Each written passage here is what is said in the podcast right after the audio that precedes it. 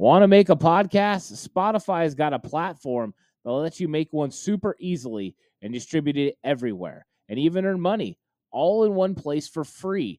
It's called Spotify for Podcasters, and here's how it works Spotify for Podcasters lets you record and edit podcasts right from your phone or computer. So no matter what your setup is like, you can start creating today. Then you can distribute your podcast to Spotify and everywhere else your podcasts are heard.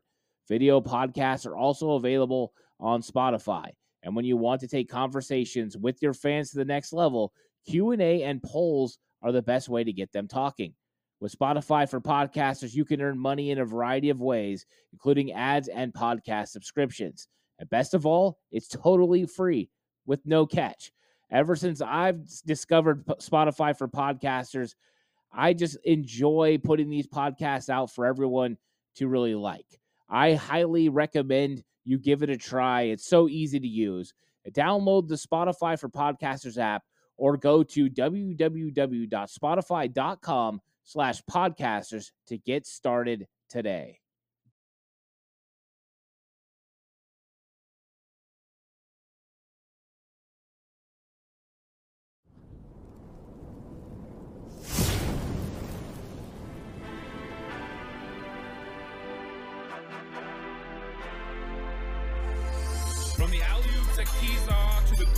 At the stick. From who's got it better than us to brick by brick. It's always the 49ers way. From off-season to game day. Yeah, we talk back. It's the 49ers cutback.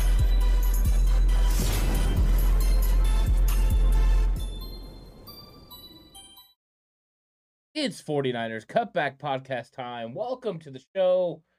What is up, everyone in chat? What's up, Freddie Mac Trey? What's up, Dan?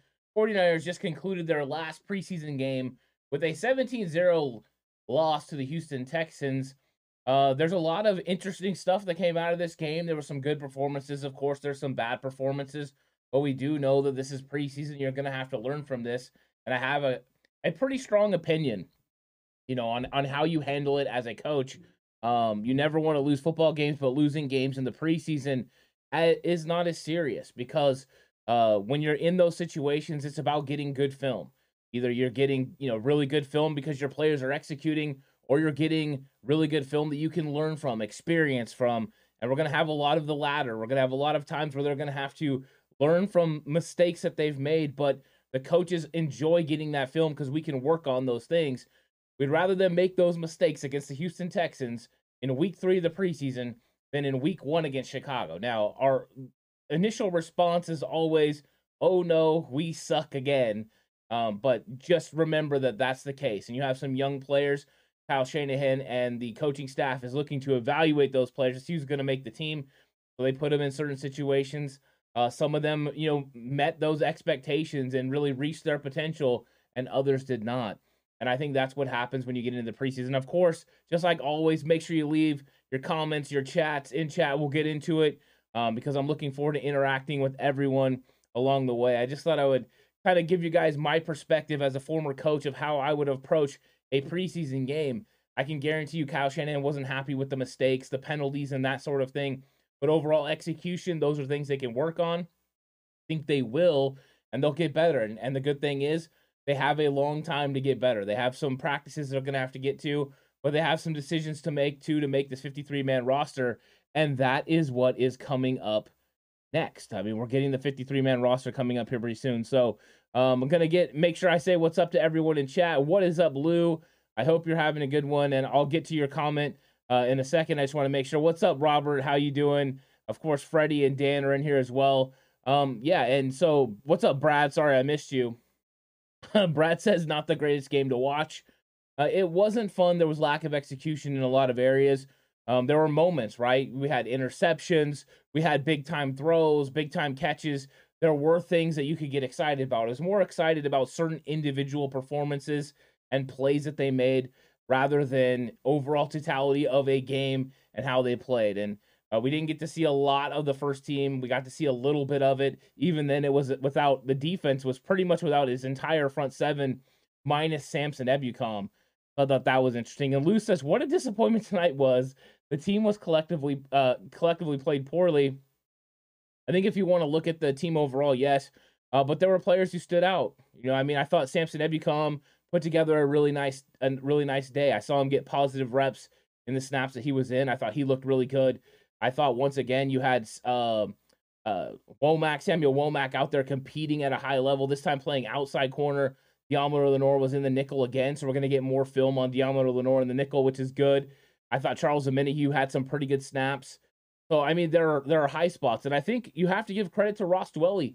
Ross Dwelley made some really tough catches today and made it at least a competition in that tight end room. Of course, uh, Tyler Kroft made a couple good plays too. So overall, I thought there were some good performances from some players. Of course, some disappointing as well. Um, but those are to be expected, especially you know when you get to the end of a preseason. An end of a preseason that is three games in 12 days. That's not easy for anyone. This was a short week for the 49ers.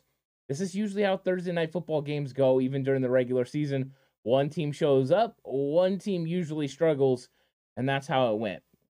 Uh, Dan says at least they won't uh, be complacent going into the season. Definitely not. They know they got work to do. Freddie says uh, no starters got hurt, so we got that momentum starting the season.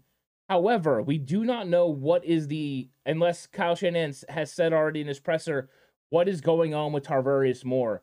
Tarvarius Moore was seen going into uh, the blue tent, and he could potentially be a starter. So if that ends up being something that you know keeps Tarvarius Moore out, the Niners you know could have a little bit of issues at the safety position because Jimmy Ward is likely to start the season on the injured reserve. Um, that was news that came out during pregame from John Lynch, and something that you know we're going to have to talk about along the way because they're going to have you know different different moves that need to be made. I'm not sure Tashaun Gipson did enough to make this football team today. Um, so yeah. um, Brad Jones says, I think Trey Sermon might be done with the team. I thought Trey Sermon had a decent run today. I thought he had some decent runs. Uh, but some other guys, Jordan Mason had some really nice carries. I feel bad for TDP. He didn't even really have an opportunity. I think he had one time where he actually had a hole that he could run through. Uh, Jeff Wilson Jr. though, I thought he showed himself to be well, uh, good, made the right reads, got you know, up the field vertically and got some positive yardage. I thought Jeff Wilson Jr. looked good. So, uh, what's up, shooter? Welcome to chat. Uh, yeah. And then Freddie McDray says, "Ant, what did you think of Poe? I thought that Poe was hit or miss today. I did see a couple of a couple of times where he missed blocks in the run game, which he doesn't normally do. So I think these guys were definitely pushing and stressing. I thought it was an up and down game for most of the offensive line, in fact. You know, and I thought that some of the guys that kind of started struggling a little bit last week continued that struggle. Uh, Jordan Mills, the right tackle, I thought he struggled again. Keaton Sutherland also struggled. So I don't think that this is the game that really put Poe over the top to make this team. I think he stays on the bubble. I want to get into the film, of course, but just what I saw, and it's a terrible angle a little bit with the TV broadcast, but um, I did watch him a lot, and I thought that the film wasn't tremendous, but it was a struggle for a lot of guys. They were getting Spencer Burford for holding. You know, the one time it was absolutely legit. I mean, he did get his arm across the guy and, and get a holding call. And I think, you know, when you get beat in certain situations, you have to do what you have to do to keep those guys off of your player. So, I mean, the young guys were learning today and they were getting pushed to the limits. And uh, for some guys, it panned out, and for some guys, it didn't. But I did think we got a somewhat of a clear idea uh, for some guys that are going to be out. I think the the bubble though didn't get easier to determine, especially along the offensive line. And with the news about Jimmy Ward going on the IR, I think the 49ers could be uh, preparing to do some interesting things as far as um, veterans and rookie players. And I'll get into more of that during the week as we talk about who's going to make this 53. Uh, Shooter says even the first team offense looked off tonight. I'm in agreement. I don't think they executed at a high level. You know, I thought Trey had a couple of good throws. I thought there was that one he put in the ground that you know he was throwing uh, off platform that I wish he would have got up. I thought that could have been a completion for a, decent play. But remember, you don't have Trent Williams at left tackle. You don't have um, Mike McGlinchey at right tackle. And unfortunately, I don't know if we're to have Mike McGlinchey against Chicago. So it could be McKivitz as the starter. But I think not having Trent Williams is very important. So the advantage you have of knowing he can, you know, take care of somebody like Hughes on the outside, they wouldn't have to worry about it. He can handle him, which means you can use the other four guys to take care of the other three defensive linemen that are pass rushing. I think that's always something that's important. So when you take one of those guys out, it makes it a little bit more difficult. And you know, they went out there with Jaylon Moore, and Jaylon Moore is coming off injury. He did not have a great day. He was struggling laterally. I mean, Hughes went inside on that one time. It was not a good look. So I think the 49ers do definitely did have some players along the offensive line struggling, especially their young guys that are still learning. So um, yeah, I think that's kind of what we're looking at. And shooter's not wrong. They didn't look great. Um, Candy R says Sudfeld wouldn't have stumbled on that last play. I thought Sudfeld struggled today. I thought that uh, Brock Purdy had moments. I thought both of them had moments, but uh, it, it, overall, it wasn't great for them either. Dan Rossick says when the O line got getting blown up, yeah, it's hard to judge your running back. That's the case, and those plays where there's not a hole, you just have to throw those away because there's really nothing you can do about those situations. If there's not a place for him to run, I mean, there was times those running backs were getting hit as they were getting the football. It wasn't a good look, and that's kind of what we saw a little bit last week from Donovan West when he was getting pushed back. So it's a little bit of a struggle. Uh, Brad Jones said, I'd feel good if our running back room, uh, when healthy, is Mitchell, Wilson, Mason, and either Hasty or TDP. I think that's what it's going to be. You know, I really do. I, I think it's going to be uh, Mitchell, Wilson. I don't know about Mason. I'm still on the, the fence about him. I do know it will be TDP. So it's going to come down to Mason, Hasty, and Trey Sermon, and they might ultimately have to move on from Trey Sermon. But we'll see if they do. I think that is a, a big one. And Michael Humphrey coming with uh, everybody relax. We're coming off three games in 17 days plus training camp. In their, um, yeah, it, it, their bodies are dead. We are fine. Trust me, their bodies are tired. I I agree. And you know, Kyle Shanahan's, you know, between third and fourth quarter, he says we're trying to get through this game. I mean, yeah, you want to see all those players get good film that are out there, but you want to get through healthy. He did. I mean, he took out Deebo Samuel, uh, Brandon Aiyuk, and these guys after two series. He didn't even let him spin with the extra series that Trey Lance was out there. So he's definitely about keeping these guys healthy. He feels that he can get them uh, ready, and he probably feels that they they did really good against Minnesota in those joint practices. So he's not worried about this last preseason game against the Texans. I think it was more important to get some uh, extra snaps for Trey Lance. Um, Lou says Trey Sermon did not learn anything from last week about being decisive, especially on fourth and short, and doesn't run with any aggression. I have to agree. I disagree because I thought Trey Sermon's run, he ran with aggressiveness and he actually uh, dropped the shoulder and ran over someone. I think that play right there showed it.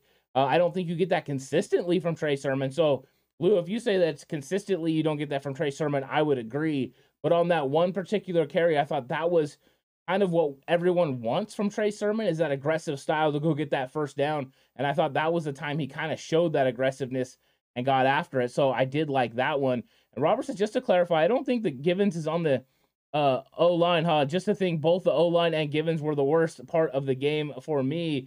Uh, Givens was struggling, and part of the reason that your interior defensive lineman, Hassan Ridgeway, Kevin Givens, or pretty much whoever they put out there, including Kevin Atkins, was struggling is they were double teaming at the point of attack and pressing those guys to second level. Now, that is difficult when those guys can't hold ground. So you're missing Armstead, you're missing Javon Kinlaw. Those guys can hold their ground and then allow the linebackers to make plays. If you're able to do that, then an offense is going to go away from that technique because you, the offense ultimately doesn't want to only be able to occupy two defensive linemen with four offensive players. But if they're able to get a push and a push enough to get in the way of the linebackers and get that initial surge, then you can make plays. Now, if Kinlaw and Armstead stuff that initial double team, those linebackers can flow free and make those plays. And I thought that was really big part of this game was not having Kinlaw, Armstead, or the starting linebacker group. I think having those guys in the front seven, they would have stopped the Houston Texans offense, which would have made this defense look so much different. Uh, overall, this wasn't the starting defense for the 49ers. So I'm less worried about the defense. I am a little bit concerned about offensive growth, but I think this line can continue to grow. So I'm just going to keep taking a, a wait uh, and see approach.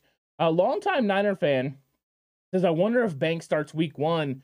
I do think I do think he's going to start uh, Week One uh, because I believe that when it comes down to it, um, yeah, thank you so much, uh, Jess, for the super chat.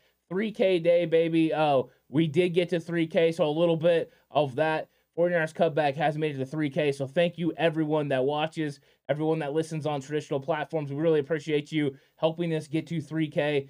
That that mission is over. We've we've made it to 3K, pushing onward and upward. So thank you so much, Jess, for the 499 super chat, uh, letting everyone know that we made it. It's, it's a good day in that regard for sure. Um, and then as far as Banks, I think he's just been consistent. Uh, I don't think Banks has put together like mauling plays or plays that are like, wow, Aaron Banks is that guy like Jason Poe has or like Spencer Burford has, but he's been a model of consistency. Now, I saw a couple of struggles in this game, which I can't wait to get into the film and see why. But I also seen a great play. There was a play that he took a guy all the way down and washed him all the way across and put him on the ground. And those are plays that I want to see from Aaron Banks. And he's the reason that that play worked and happened. So I think that Banks will be the starting left guard. I think that there was some conversation about somebody potentially coming in there and pushing him, but I don't think Poe put together a game today that makes you think he could go in there and overtake Aaron Banks. I think questions are where's Daniel Brunskill going to play? Because Brunskill could be healthy by week one and has the ability to play all five positions. If you feel Brendel's doing a good enough job at center, does does Brunskill start at right tackle? I think that's something to monitor as we continue to move forward. So let's see. Uh, uh, Ebora says, or Elbora says, Purdy quarterback two.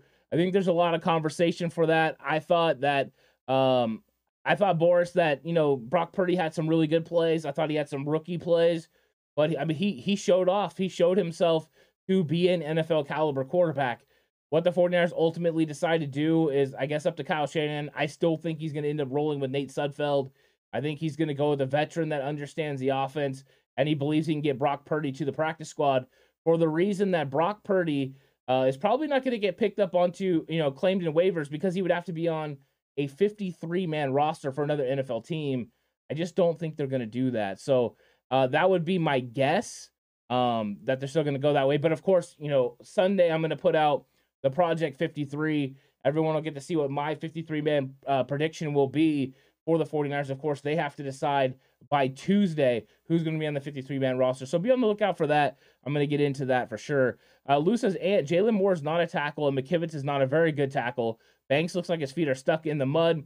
Willis won't be on the team after tomorrow. Um, I think that, you know, uh, and you're talking about Willis. Are you talking about Jordan Mills? I, I think you're talking about Jordan Mills. I don't think Mills is going to make the 53 man roster. I have thought for a while that Jaylon Moore makes more sense as a guard. I think Colton McKivitz, the training camp that he had, he's proven to be a sufficient right tackle. I think they'd rather have Daniel Brunskill be that right tackle and start. We'll see if that happens. We could always wake up tomorrow and find out that Daniel Brunskill is going to end up being the starting right guard, even though I think Burford's had himself one heck of a training camp. Just never know what's going to happen with with Kyle Shanahan and Chris Foerster in this offense. So I think there's still some decisions to be made, but overall, I've been pretty happy with how they've played through you know two of the three games. So I'm not going to get too worked up about one really you know struggling performance. I want to see how some of these guys look. I want to see how many bad reps we got from each one of them. If they were because of you know a miscommunication between guys as far as uh, scheme, or if they were technique reasons, or maybe they were just doing something they were just can't anchor. I want to see what it is. Is it physical? Is it technical? Or is it scheme? And let's see what is up with this offensive line. That's one something I'm excited to see over the next uh, you know few days as we start getting this film out there. Kane says, I didn't realize Brock Purdy and Chubba Purdy were were brothers. It, did not know Chubba Purdy existed, to be honest with you. Uh, so I can't really comment on that too much. Um, Brad Jones says, I wouldn't be surprised to see Sermon traded before roster countdown it, it or cut down. It could be. I mean, they could look. I worry about guys getting traded because of Kenyan Drake. And I know Drake was making a lot of money, so maybe Sermon, you know, being on a rookie, you know, contract, he might be appealing to somebody. Maybe that's the case. Uh, so we'll see. Um, Rooster says a collapsing O line always makes a great quarterback look terrible. And I thought actually Trey navigated through that pressure pretty well. He extended the plays, he got outside the pocket, um, besides him climbing that one time and not being able to throw off platform, which is a tough throw, I thought pretty much he handled it well. He got sacked one time, but he had nowhere to go. Uh, the elusiveness of Trey Lance was on display. I liked that about him. So I thought he saw something different uh, than what he had saw in his first matchup against Green Bay. Uh, and I thought he handled it the best he possibly could. So Um, I like that. And let's see, we have a super chat from 49er Faithful Mom. Thanks, 49er Faithful Mom, for saying congratulations on hitting 3K. I really appreciate that, 49er Faithful Mom. So thank you for the super chat. Uh, it's it's really nice. I, I appreciate it, and, and thank you so much for acknowledging 3K. That is great. Uh, Hugo says, and thank you, Freddie McDre, for acknowledging congrats on 3K. I really appreciate that as well. Hugo says they could dangle a running back for some help along the O line. I don't know if they're really going to reach out for O line. I know this game makes you think, you know, and I'm I'm included that you want to look at all offensive line options, but I think we have to remember that these are young guys that are developing. These guys are are learning from Chris Foerster, and just to say that we had Spencer Burford potentially being a starter is impressive. He's a fourth round pick. These guys were bound to make mistakes. Now, guys like Mills, Sutherland, uh, Justin Skule, those guys have been around. Those guys don't have the same leeway that a Burford, a Poe, uh, Zakelj, a Donovan West have. So you want them to make plays. Even Jaylon Moore, you know, he should have that opportunity to make mistakes as well. So I think these young guys got put to the test today, and now they're going to have a lot of great teaching film to learn from. Chris Foerster is going to get after these guys, and they're going to work on the things that they need to work on, and hopefully it'll help them get to the same page uh, during practice because that's important heading into Chicago. But I'm not really um, concerned about them getting away from it. And, and thanks so much, Rooster, for saying uh, thanks for 3K as well. I really appreciate that. Brad Jones says Banks starts for sure week one, especially with Silverback playing. I'm with you. I agree. I think if Poe would have went out there and just had a tremendous game today, that there would have been a conversation about it, especially with Poe getting first team reps. But I thought Banks has been the model of consistency through two games. Uh, so even with a bad performance or a struggling performance, which I don't know exactly what his sheet looks like, how many pressures he gave up, how many missed blocks, which I'm sure we're going to find out. Especially, I'm going to turn on that film and watch him, and I think then we'll have a better idea of Banks's, you know, how he's developing. But I think he's the day one starter. I think they're really comfortable with Banks. I think more decisions are on the right side, especially the unknowns about Mike McGlinchey. Because if Mike McGlinchey's not out there and and and starting, you might have to roll with Colton McKivitz, which means the right side of your offensive line could be rookie Spencer Burford and Colton McKivitz. I think that would make me a little bit nervous uh, just because they haven't played a whole lot together either. Freddie McDre says, uh, I have no confidence in Poe over Banks right now. Yeah, I mean, I, I wouldn't say, I, I didn't think it was going to happen. I was on with John Chapman over on his Patreon um, earlier this week. It was, and I told him the same thing. Like, I just, I thought Banks was um, just more consistent and had proven it. And did he have the flash plays? No. But I thought overall, that's what you kind of expect from Banks. He's just not a flashy guy. He's more of a get it done guy. And I'm hoping that he's going to develop because these are really significant snaps for him.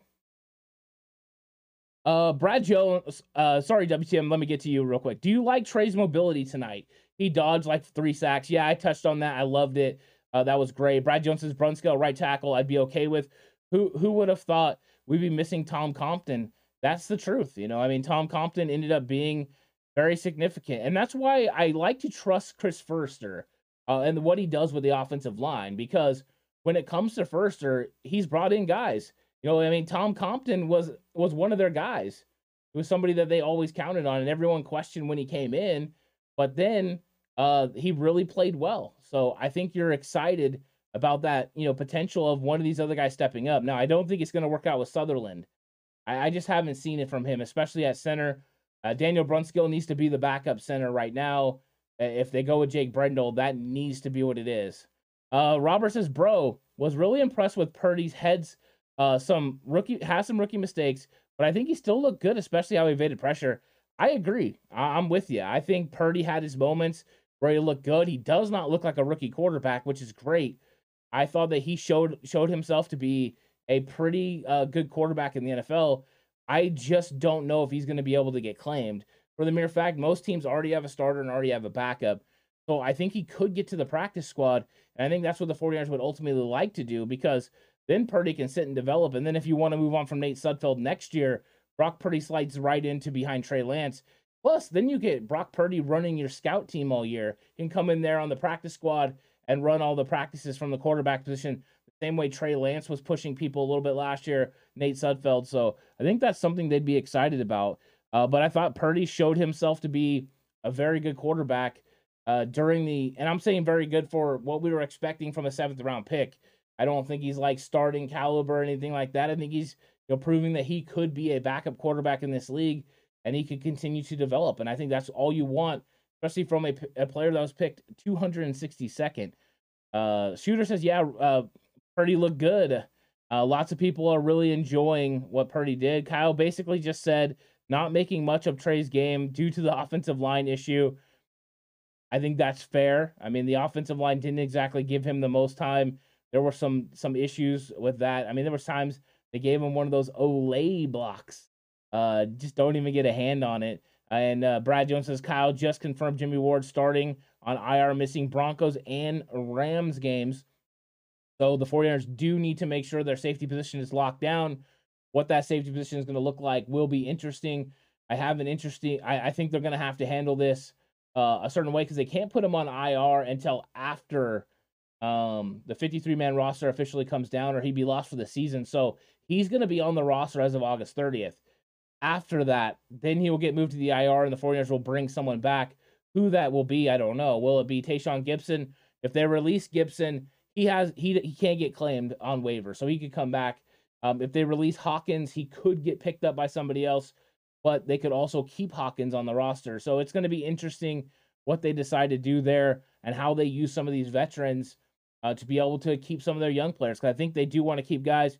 Because I hate to throw this out there, but I would not be surprised if Mike McGlinchey doesn't also end up on the short term IR. I'm hoping not. I'm really hoping not, but I wouldn't be surprised if that happens. And if that's the case, once again, he has to be on the 53 man roster on August 30th. And then after that, they can move him to the IR and make another move. Um, so that'll be interesting. Dan says at this point, I don't really care who's the backup quarterback. Just don't keep three quarterbacks on the 53. I'm with you. I don't think they're going to keep uh, three quarterbacks. I think it will be two. And right now they have four quarterbacks, and they still have to decide with Jimmy Garoppolo. If you didn't forget, uh, don't worry, Kirk Herbstreit was going to remind you the entire game that Jimmy Garoppolo was still on the quarterback. Over there practicing on a side field away from the team. Um, so if you if you forgot, don't worry, Kirk Herbstreit's got you. He, he's going to let you know. Uh, Lou I think Brendel um, played uh, well played well tonight. I prefer to see Brunskill at right tackle if McGlinchey can't go. I thought Brendel did pretty good too. I want to watch him a little bit, but uh, there was one moment where uh, Kirk Herbstreit kind of threw Brendel under the bus for missing a block that I watched it and was like, wait, uh, no, Brendel made his block on this one. So I think sometimes you know guys uh, get blamed for things, but I thought overall Brendel, Sp- Spencer Burford, and Banks usually on their combo blocks and things um, have looked pretty good. Uh, they've worked well together, so I think I think those guys will be okay. And I think Brunskill playing right tackle is a possibility, even though Warriors have showed tremendous faith in Colton McKivitz all throughout training camp, and he looked good. I mean, he he did look good all throughout training camp. He wasn't really struggling, so um, I I did like him. And Mr. Corey says they're stubborn. They're not reaching out for O linemen. This is the results of the year of under investment on the O line. Uh, first first round pick for sec for one second and zero third round picks in six years of drafts.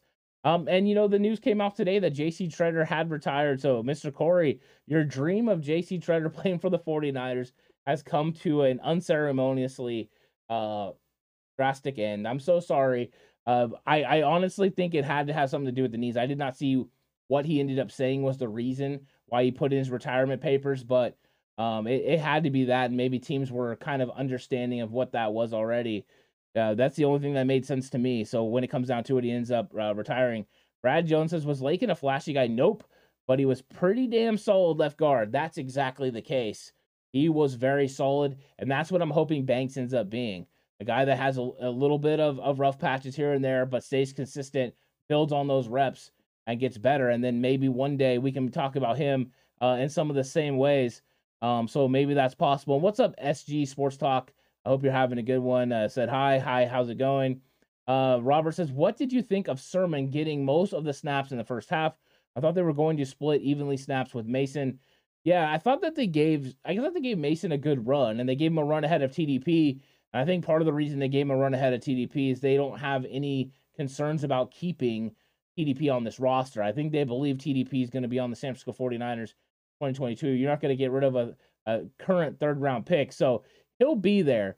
I think that um, Sermon getting reps, they wanted to make sure they gave him a fair shake.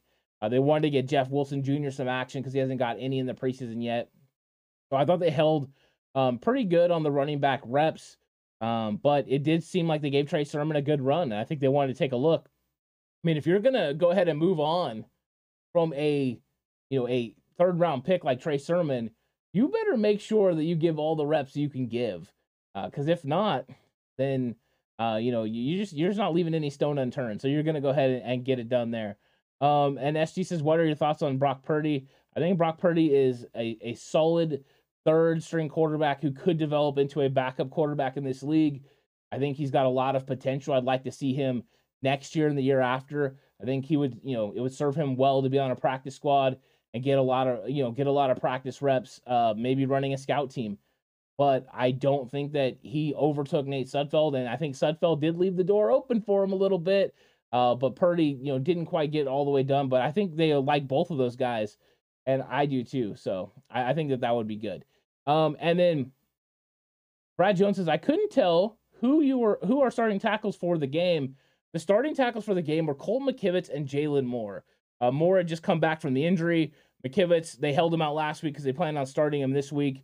He looks to be the week one starter. Of course, we know Trent Williams will start at left tackle, but that's how they rolled. And I thought Jaylon Moore looked rusty. Yeah, he looked he looked like he was struggling a little bit. Uh, that was a concern, but I mean, he could get it better. He could get better. Uh, Bomber T says, well, no sugarcoating. Trey had a bad day. Um, I didn't see it the same way, Bomber T. I thought that he had moments, um, like that first one where he got outside the pocket and he threw on the move. It was a nice pass. And I thought he created. So there were up and down. So I think that, you know, I think there are moments you could definitely look at it like, oh, that wasn't the best.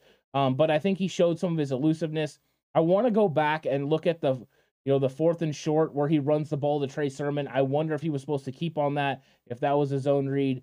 Uh, I do want to see that one for sure because uh, I think if it was a read option, I think he should have pulled and ran. But um, we'll see. And uh, Mr. Corey says, WTF, I didn't see that. Yeah, it's unfortunate. I saw it today uh, because of all the conversations about JC Tretter. As soon as it happened, Jay Hill sent me the message right away. He's like, hey, man, do you see this? So, yeah, I've been paying attention.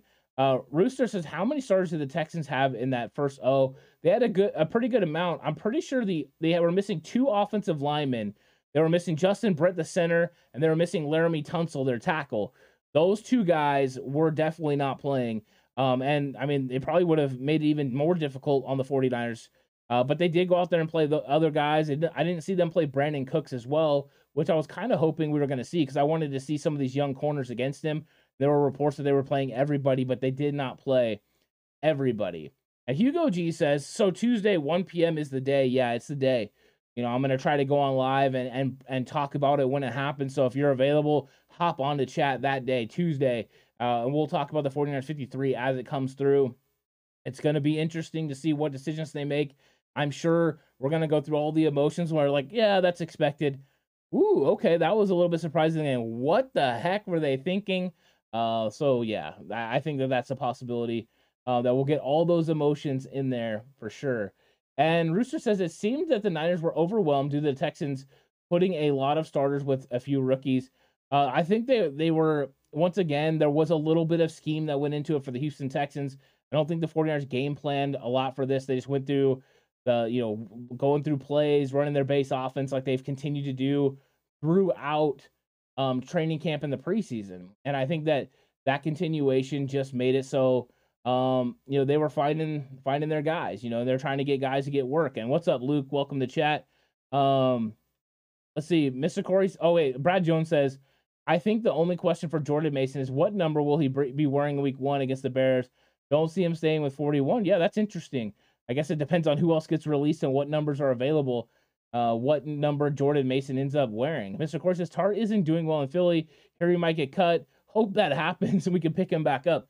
If he was to get released by Philly, I think the 49ers would pick him up in an absolute heartbeat uh, and slot him as a starting safety. And uh, I think you would roll with it. So um, Tommy says Banks doesn't seem to fit the system. I think he's looked pretty good. I thought he's he's looked overall pretty good over the first two weeks. Uh, of course, you know, I didn't watch him the entire game today. I know there were some misses, uh, but to me, he's been uh, pretty consistent. So I think overall, just seeing that consistency is is really nice. And SG says, I really like your 49ers cutback logo. Thank you. I appreciate that so much. Uh, big time. Luke Luna says, Dwelley is making this team. I've been saying his blocking is good enough and his pass catching is far above the others.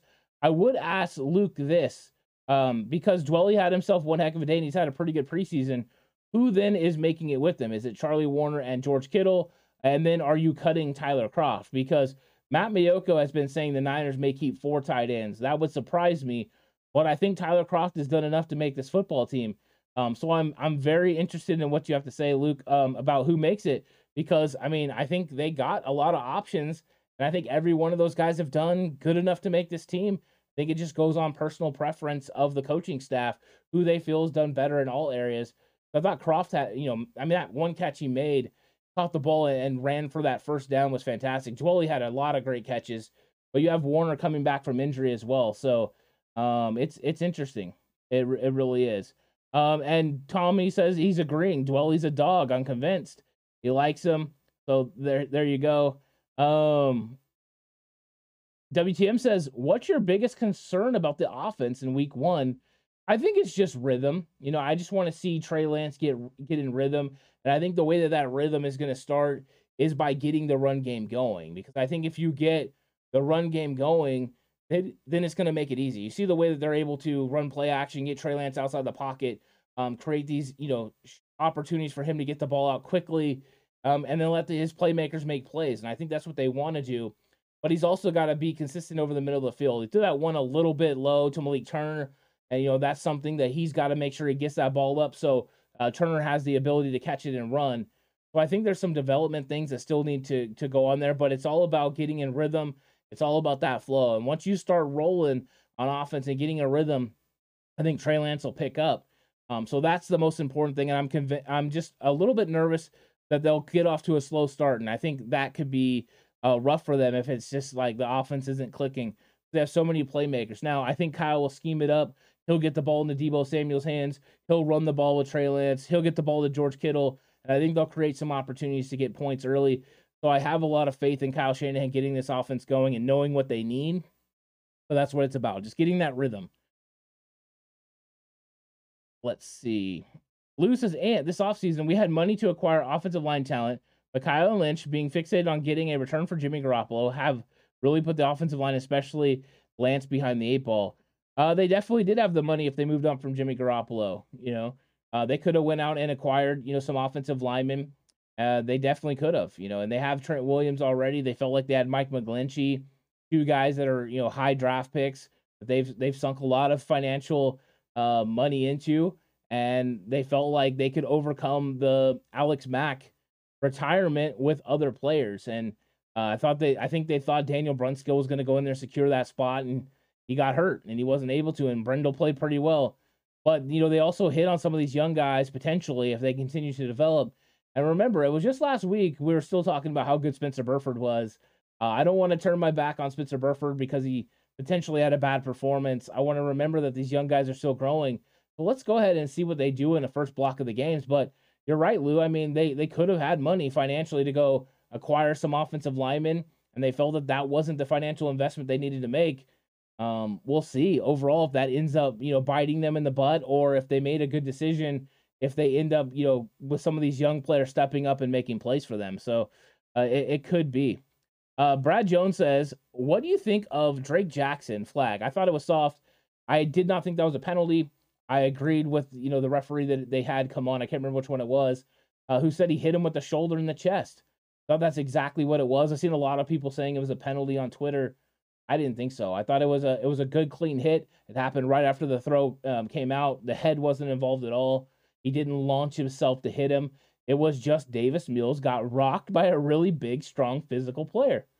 That happens. Uh, so yeah, I didn't really have a problem with it. And Robert says, "No, nah, I like Kroft, uh, Woerner. Yeah, I like Kroft as well. I, I like his blocking, and I think he presents himself as a really, really good receiver. I think he could be big for Trey in the red zone. That's one of the reasons I'm I'm excited about him. Uh, TDP was a reach, and I'm not in, impressed. Sorry. Yeah, I mean, I don't think he's been impressive. I thought he's had moments. Uh, the one run last week I thought was tremendously impressive. Stiff arm D lineman, make a guy miss, run over another guy. There's not many players in this league that can do that, and he showed that. So has he showed that he needs to develop? Yeah. Has he showed flashes? Absolutely. Um, and I think he's a lock to make this roster because he's a third round pick. But I think that you know he's definitely still got some development. He does. but I think he's going to be the short yardage back for this team. And I think that that's one thing they're going to rely on him to do. And I think that's a role he can fit this year. And then maybe, you know, he'll continue to grow. Uh, so we'll see. Uh, Mr. Corey says Ambry Thomas will be a surprise cut. Wow, that would be big. Um, that would be really, really big. Um, Tommy says Kroft practice squad. I don't think Kroft would end up on the practice squad. I'm telling you right now, Tyler Kroft would play for one of these other teams in the NFL. I mean, the 49ers players that are getting waived and released are ending up on other rosters. And I think Tyler Kroft would be no different. I think there'd be a lot of value for him because he's he's healthy now. And this is a guy that's, you know, had a, a lot of production when he was with the Cincinnati Bengals or had three red zone touchdowns when he was with the Buffalo Bills. I, I just don't see it. And, you know, I mean, maybe it will be Woerner, Dwelley, and Kittle, you know, like like Tommy's uh, saying, and that could be the case. I'm just saying Tyler Kroft has done enough to make this football team. The amount of reps that Tyler Kroft got uh, with the first team when George Kittle wasn't practicing. Uh, there was a lot. They're definitely high on Kroft. I think it's a tough decision. I really do, and I wouldn't be surprised if it goes any you know any way. Um, I just think Kroft has done enough to make this team.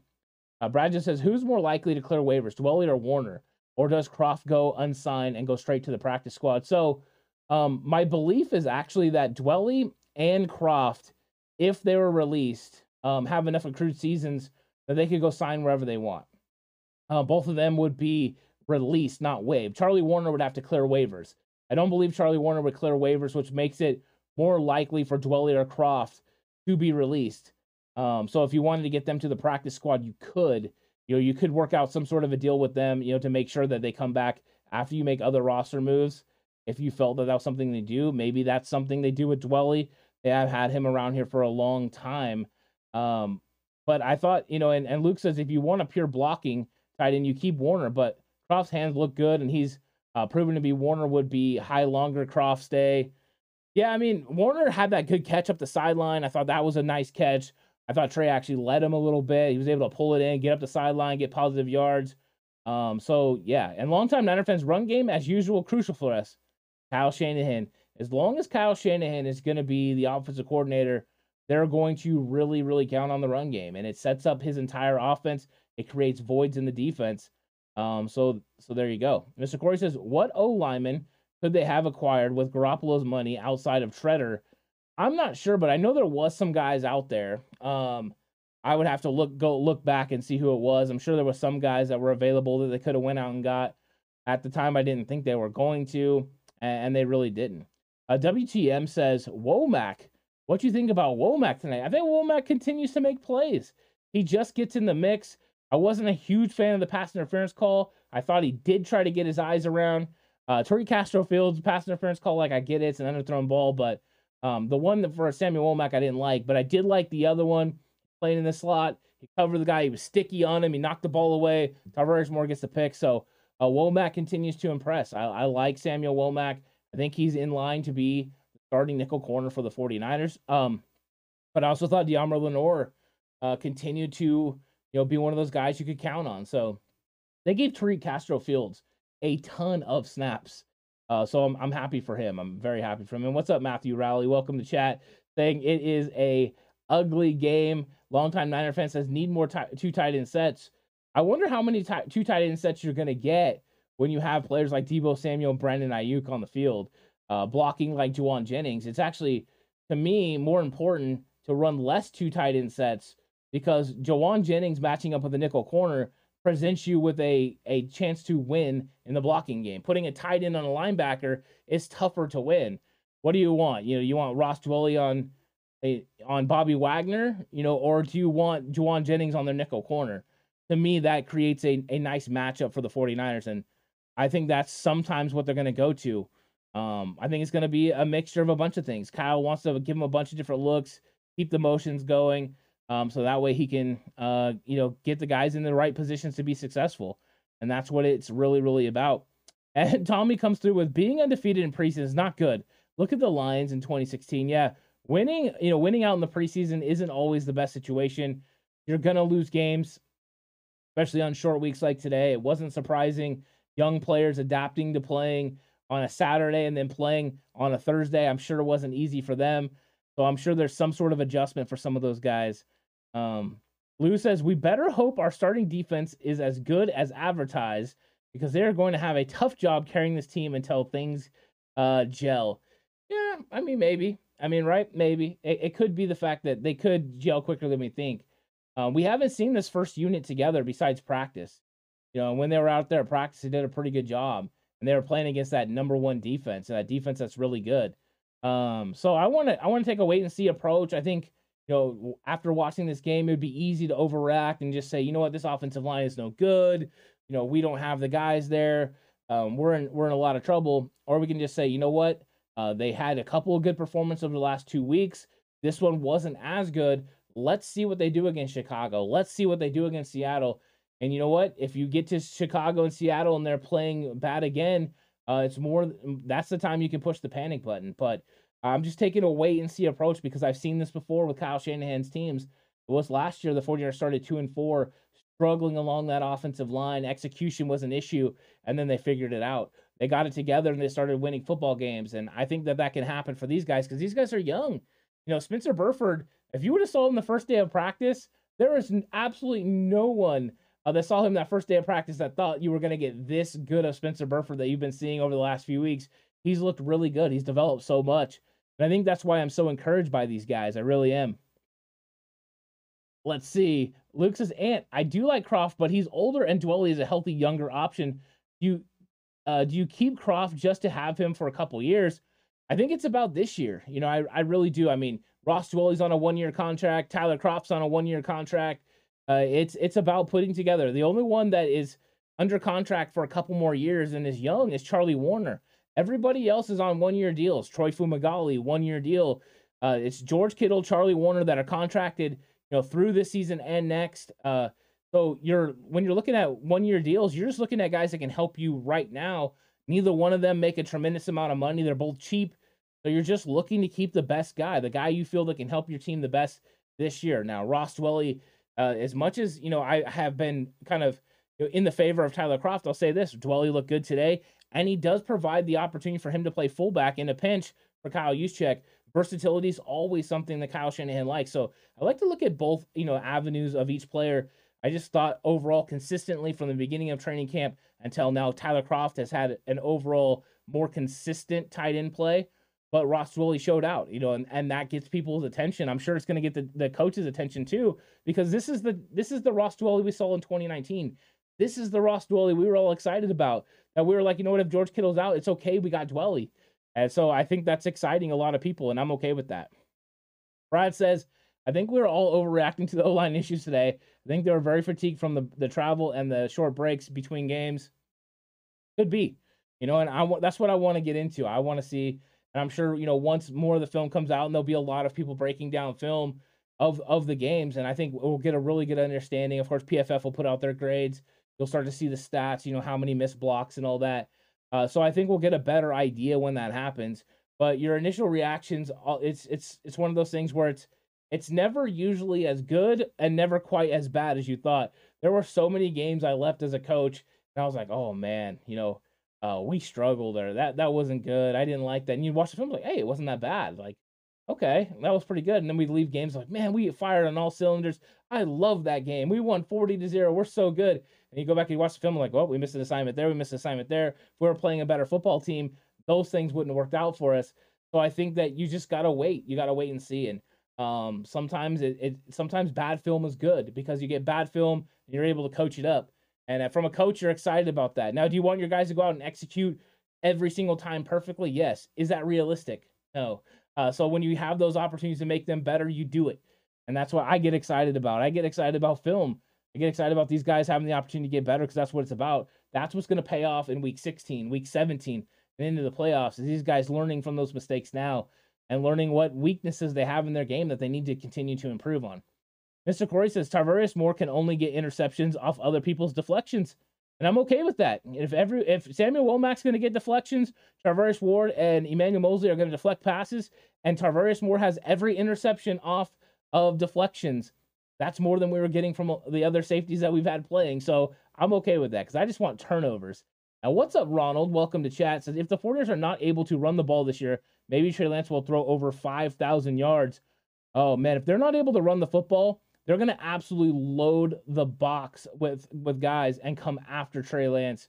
I don't know. I, I, I worry about that. I think Trey Lance is going to have himself an okay season, but I think it is predicated on the run game getting going. Freddie McDray says Moore isn't going to make the cut. He might not after this performance. Uh, Skule is not hurt, but I don't think he's all the way back either. Um, I it, it takes a long time to recover from some of those injuries. So even though he's back playing, he won't actually get back to full strength until next season. So I mean, Skule's not the player you saw in 2020. That just can't happen because of the injury. Eventually he'll get there. Um, but the 49ers don't have time to wait for that. And, and that and that really stinks. But they don't have time. Uh, you're competing right now. You're competing to be one of the best teams in the league. And you you know Kyle Shanahan told you know this crew that hey he has a team that he feels that can go go win a Super Bowl. And uh, when you have those teams, you, you just got to make sure you got the right guys out there. WTM says, what do you think the deep ball trade through to Deebo? Was it too short? It was a little underthrown. Uh, the way Deebo was working back a little bit uh, towards the football, I think actually if Deebo would have tried harder to work back, he probably would have got a penalty because that corner was uh, fully shoulder to chest and he wouldn't have been able to, you know, stop his momentum. And I think Deebo would have got the call. But it was a little underthrown, but it wasn't a lot. It's not like it was a bad throw It wasn't a bad ball. It's just a little underthrown. Um, those are tough, you know. And him and Deebo are working on timing. I think the the more the season goes, the more timing and and the better those balls are going to get. Because really, Trey's one of the better deep ball throwers I've seen in the in, in the entire league. So I think he'll be okay. But yeah, that definitely was. Let's see. Uh, Luke says Woerner was a lock on most people's list to make the team, and I had Dwelley not making the team. That's why my arguments are Dwelley versus Kroft. Yeah, um, and had Dwelley not making the team, that's fine. Yeah, I had I have Charlie Woerner. I didn't have any. I didn't have Charlie Woerner as a lock, uh, but I thought it was really close to him being a lock, just because he's a guy that's under contract and they love his blocking. Um, but I did think the way that Kyle Shanahan said, you know, at, at um, the state of the, the state of the franchise, that they were going to push. You know, they brought guys in to push Charlie Woerner and Ross Dwelley. He didn't single them out. Woerner started with the injury, and I think that did hurt him. But uh, they value his blocking so much uh, so much. Uh, Mr. Corey says, "What in the world have you seen from Aaron Banks that makes you excited?" Uh, consistency. I- have seen consistency from Aaron Banks. You know what you didn't hear last week? That mentioned Aaron Banks. You know why? Because he only gave up one hurry. That's good. Uh, that's what you want from offensive linemen.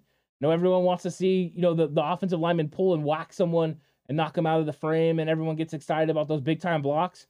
Uh, I just want a guy that's going to do his job. And I think that over the first two weeks, Aaron Banks did a really good job of doing his job, and that gets me excited. I coach offensive line, and I know that's what it's about. It's about consistency, good reps, good reps, good reps.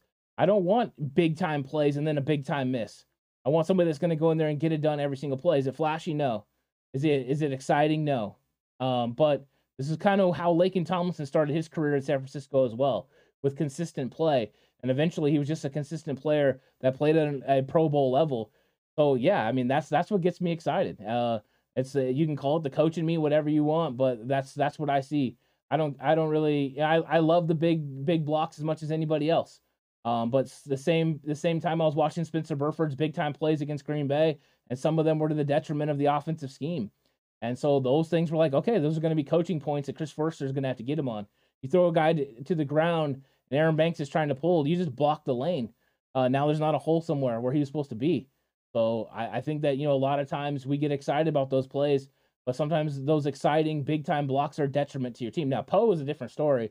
Uh, he, he, he did his job, but that's why. That's why I get excited about those guys. Hugo just says O line is a concern for sure. Uh, McGlinchey might have uh, the Ford syndrome. I hope not. I hope that's not the case. Um, I hope he's able to play because I'd be excited about it if he was able to play because he's still one of the best run blocking tackles in the league but it makes me nervous that he has you know the near knee irritation on the same leg that he had the injury.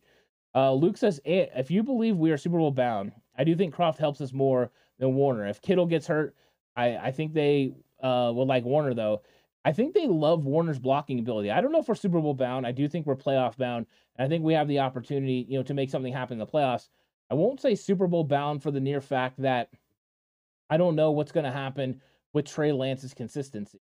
I think he has all the capabilities to be a big time quarterback. You know, but how's he going to fit in this offense, play in and play out? You know, how's this run game going to get going? I think those are the things that still need to be answered. Uh, but it seems like they have all the pieces and you know all the pieces around Trey Lance for him to have a big year and for this offense to really go. So I'm excited about that proposition. Um, I do think that they have a little bit of that in them, though. Like, hey, we need to make sure we keep this guy to win. Uh, Kyle and John know that they need to win a Super Bowl here in the next couple years. And if they have the opportunity to do it, you better believe they're going to go get it done because you don't have that many opportunities. They've already potentially missed out on two, 2019 and 2021, that they got so close to winning a Super Bowl. And I don't think they want to let that happen again. Uh, so they got work. David Campbell says 11 penalties. Hope they got that out of their system. Yes. And I do believe some of those penalties were very warranted. Um, I thought some of those penalties were, were easy calls. And then I thought some of them were a, a little shady. I mean, Greg Jackson, one I wasn't a fan of. I wasn't a fan of the Samuel Womack uh, PI in the end zone. I thought those ones were two calls I didn't like. They also got another one on, um, I believe it was Spencer Burford, where they said that he got a holding call where they said his hands were outside the framework. Not in the NFL, though, wasn't outside the framework. The only reason they called is because the run went right up his hole and he made a good block, but he had good positioning and the defensive lineman uh, played it with bad technique. That shouldn't have been a call. That won't be a call in the regular season but it's a point of emphasis for these refs right now in the preseason. Uh, they're trying to make sure that these guys understand what holding calls are, you know, what's holding, what's not. I think some of these things will go away, but uh, 11 penalties is never a good day. So you don't want that. And that will definitely be one thing Kyle Shanahan will get after these guys about because that's not fun at all. Um, and Ronald says, I think when we get Trent and Mike back, the O line will just be fine. Uh, but Moore Mills and McKivitz, not that good. A little worried. I think for for yeah, I think Mills definitely has struggled. Moore struggled today. It was the second time we saw Moore. We didn't get to see him a whole lot in Green Bay, but I thought Mills over the last two weeks has definitely not made this football team. He hasn't looked good. McKivitz had such a good training camp. Today wasn't his best performance. I'm hoping you know that he's going to be able to respond. Um, but yeah, getting getting Trent Williams and Mike McGlinchey back would make this offensive line so much better. And then the questions are: Is it Spencer Burford, which he has played really well? Is it Spencer Burford or Daniel Brunskill? That decision could come forth still. Um, I wouldn't be surprised if it goes either way. Um, but I think that's fair. You know, I think that's fair. Uh, some of these guys have underperformed, and then there's guys that have you know played well. I mean, besides today, Poe played really well, and I don't even know how bad he played today. I've seen a couple of mishaps. I've seen a couple of really good plays. You know, but once again, we didn't mention Nick Zakelj. Does that mean he had a good game? I think looking back on the film is going to be fun. I'm definitely going to rewatch uh, the TV broadcast just to watch the offensive line and then once I get to the all 22 film, then I'll really break it down. But I mean, it's, it's hard to evaluate when you're watching everything. And I was trying to watch the offensive line here and there, um, but also watch other positions as well. Tommy said, Tommy with the $2 super chat says, Moore is rubbish and Skule is toilet.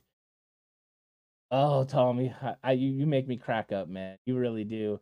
Uh, it's freaking great. But thank you for the $2 super chat. I really, really appreciate it. And what's up, Rich? How's it going? Welcome to chat. Uh, always nice to see you. Brad Jones says Jimmy Ward's hamstring sounds really bad. I wouldn't be surprised if they don't see him until after the bye week, maybe around same time with Brett. It's possible. You know, I mean, actually, I had thought about this the other day. Um, almost came out with a video uh, yesterday because I came up with an idea, but I'm gonna get after it a little bit later this week. I have an idea about how they can handle some of these things. Uh, so yeah, and then uh, what's up? Thanks so much to Luke Luna for the $10 super chat. Ant, I enjoy hanging out with you. Wish I lived closer so I could enjoy your company at events as always. Enjoyed your perspective and conversations. Wish we had this team last year. For sure, Trey will do well. Thank you so much, Luke. I wish you lived closer too. That would be really cool to be able to hang out, uh, shoot the breeze, and everything. Always enjoy our conversations uh, because it's nice because we can throw things at each other. Sometimes we agree, sometimes we don't, but we see each other's perspective. And I think that's the funnest part about these conversations why we do this, man. I mean, that's what's great about 49ers football is you can look at it from different perspectives. So it, it's great. And I'm glad you're doing good, Rich. I really am glad. Hope everyone and your fam is doing good. Uh, Portola says Kittle needs to show out this year. I think he's going to have the opportunity. You know, I, I think right now there are some concerns because he hasn't really connected with Trey Lance so far, in everyone's opinion. I've seen him make plays here and there, but he's talked about the fact they're working on their chemistry. The same thing that was going on with Deebo Samuel. Um, so yeah, I, I think it's possible. And and then you know I got to give credit right here to Mr. Corey. He says, "Ant, remember who I told you and Alex was going to be the starter at right tackle, and you all said that was bold."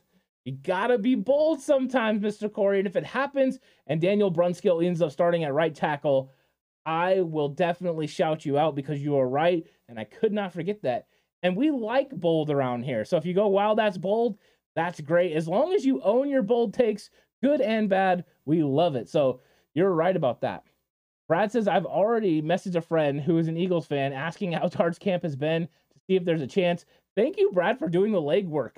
I really appreciate that. Let's find out. I might have to reach out. I worked with some Eagles guys last year. I might have to reach out to them as well. Like, hey, man, what's going on with Tart? Is there any chance we can get Tart back? I would definitely love to see Tart um, back on this 49ers team, especially now with Jimmy Ward's injury potentially lingering. Uh, yeah, so long-time Niner fan says your O-line assessment will be appreciated. Uh, thank you so much. Yeah, i will get into that for sure. Um, and what's up, Paul? Because I do want to um, take a look at the all 22 and really break it down. I want to look at. I I really enjoy looking. I don't know how many people watch all 22, but I always enjoyed watching sideline view because as a coach, that was like the first views that I ever got to see was a sideline view, and I always appreciated it. It was press box from up top. Now I'd really watch, um, and so I'm I love that view for whatever reason. That view is the most comfortable for me. But the end zone cam de- definitely helps too uh, with the offensive line because you can see the alignment sometimes is a little bit different. So I'm I'm definitely excited excited about it. Um, let's see. Rich says I didn't get to watch the whole game, just second half. Remember, I told you about Womack possibly being a starter. You're right. Womack's going to probably start. I think he will. I think the only chance he doesn't is if Deommodore Lenoir overtakes him, which I don't think so. The fact that Womack was so involved, I think Womack's going to start. Uh, that means they could have potentially two starters from this rookie draft class in Samuel Womack um, and Spencer Burford. That's exciting. Uh, so yeah, you're on that, Rich. Uh, WTM says, did Aiyuk get any targets tonight. No, Aiyuk did not get any targets tonight. I think. Well, you know what? Well, I think the ball that that was thrown in the ground by Trey Lance may have been for Aiyuk, so there could have been one. Um, but yeah, it definitely wasn't there. Hugo G says, honestly, I think the 49ers can get the formula together, stop the run and run the ball. Special teams upgraded, score 17 points and hold them to 14. Formula is, is there. You're right. And that's that might be what they need to do early on in the season as this offense continues to gel, I think that defense and that run game can do it. Uh, I think I, I think they I think they can get it done. And you know, the first part of this season playing Chicago and Seattle could be exactly what the 49ers need, but they have to have it ramped up when they go against Russell Wilson and the Denver Broncos. And Lou says, when did you say you would put your up your 53? I'm going to put it up on Sunday. Uh, so I have some stuff going on this weekend, but I'm going to get to it and make sure I get it up on Sunday so that way everyone can see, you know, what my predictions are for the 53. Will they be 100% right? No, I mean, there's just no way to get these things exactly right. But um, I'm going to do my best, and and we'll have you know a fun conversation about those opinions. Mr. Corey says is doing bad, missed a lot of time out for personal reasons, and rumors are he might get cut. Fingers crossed he does. Gotta love that. Uh, Ronald says this is the first time I joined the live chat with you guys. Love the cutback crew. Listen to every day while I deliver mail. Uh, pleasure hanging out with you and all. You got uh, got to crash. Got to go to work tomorrow. Well, thank you so much, Ronald, for jumping in your first time. Really appreciate that. Uh, get some rest. Have a good day at work tomorrow. Um, always, always good having people jump on, and and that's exciting. Thank you, Ronald, for coming through. I really appreciate that because of all of you. We've meet, we've made it to 3K, 3K subscribers. Um, well, that's what we're working towards. Of course, our audio platforms have been uh, exploding and having all-time listens, and then now on YouTube we've hit 3K. So I'm really appreciative of everyone that's been helping out and joining in uh, on chats as well. We did a Zoom hangout yesterday on Patreon. That was fantastic as well. Got to hang out with Uncle Rob and uh, you know David Campbell and 49ers George 365. It was really fun. So uh, it's always fun to get to talk to the 49ers cutback crew and all the faithful. So thanks so much, Ronald, for coming through. Uh, Luke says, I've been saying Brunskill either wins the center job or he keeps his other job. Burford was looking better and better though, but regular season will make uh, make him look different. I'm he's definitely not out of the running. Uh, Daniel Brunskill is very con- very consistent. I actually liked uh, Brad Graham from the SF Niners put up it was like almost like the bat signal and it had Brunskill on it. I thought that was fantastic. Well played there. Uh, we need you know needing Daniel Brunskill after watching the O line. I thought that was good. A longtime Niners fans, Eagles do need a running back. Miles Sanders hurting. Uh, could there be a trade? I mean, maybe. You never know. You have a surplus at one position. You need a, a position of help. You just never want to count that out. Brad Jones says, I thought Mitch had another good game with flipping the field. So Mitch Wishnowsky has been a shining star through this preseason. He's done a very good job. He would have had one uh, where he pinned him inside the five yard line if it wasn't for a little bit of bad uh, coverage from the punt team. So I, am guaranteed Brian Schneider's going to get on those guys and work that out. And uh, Ta- Taybor Pepper was not happy because he went to flip the ball back away from the end zone, and they, they got batted into the end zone. So I think they're gonna you know continue to work on that. But yeah, Wishnowsky's look fantastic. Paul says hoping the refs will call the neck hook that Bosa enters uh, constantly. I don't think they will. That's actually not considered holding according to the NFL uh, rule book. And as long as that's not considered holding, I think they're not going to call it. It's a it's it's a wonder that more offensive linemen don't continue to use that technique on a lot of players. And the reason they use it on Bosa is he's just not as tall as some of the other guys. Uh, Luke says, I'm part of a few crews, but Cutback was my home podcast. Thank you so much, Luke. Yeah, you've been a day one. I mean, been around for the whole time, and I really appreciate that. Always good when you come through. It just uh it just makes it fun. And I love that. 95-7, longtime Niner fan says 95-7 had a nice interview with Nick's father, John. He admits he gets plenty pissed at the non-calls and holding against Nick. He gets a ton. Uh, he gets an absolute ton, and I, I do not blame him. Mr. Corey says Mr. Corey's going to go ahead and he's going to predict the offensive line with Trent Williams at left tackle, Banks at left guard, center Jake Brendel, right guard Spencer Burford, and right tackle Daniel Brunskill. Uh, that's what he's rolling with. He thinks those are the guys that it's going to be. Maybe it will be those guys. Um, who knows? It, it, it could be. Uh, Brunskill would not surprise me if if McGlinchey's going to be out. Um, so it, it could definitely happen. And I wanted to say, everyone, thank you so much for coming through the reaction show. I had a really good time talking to all of you guys.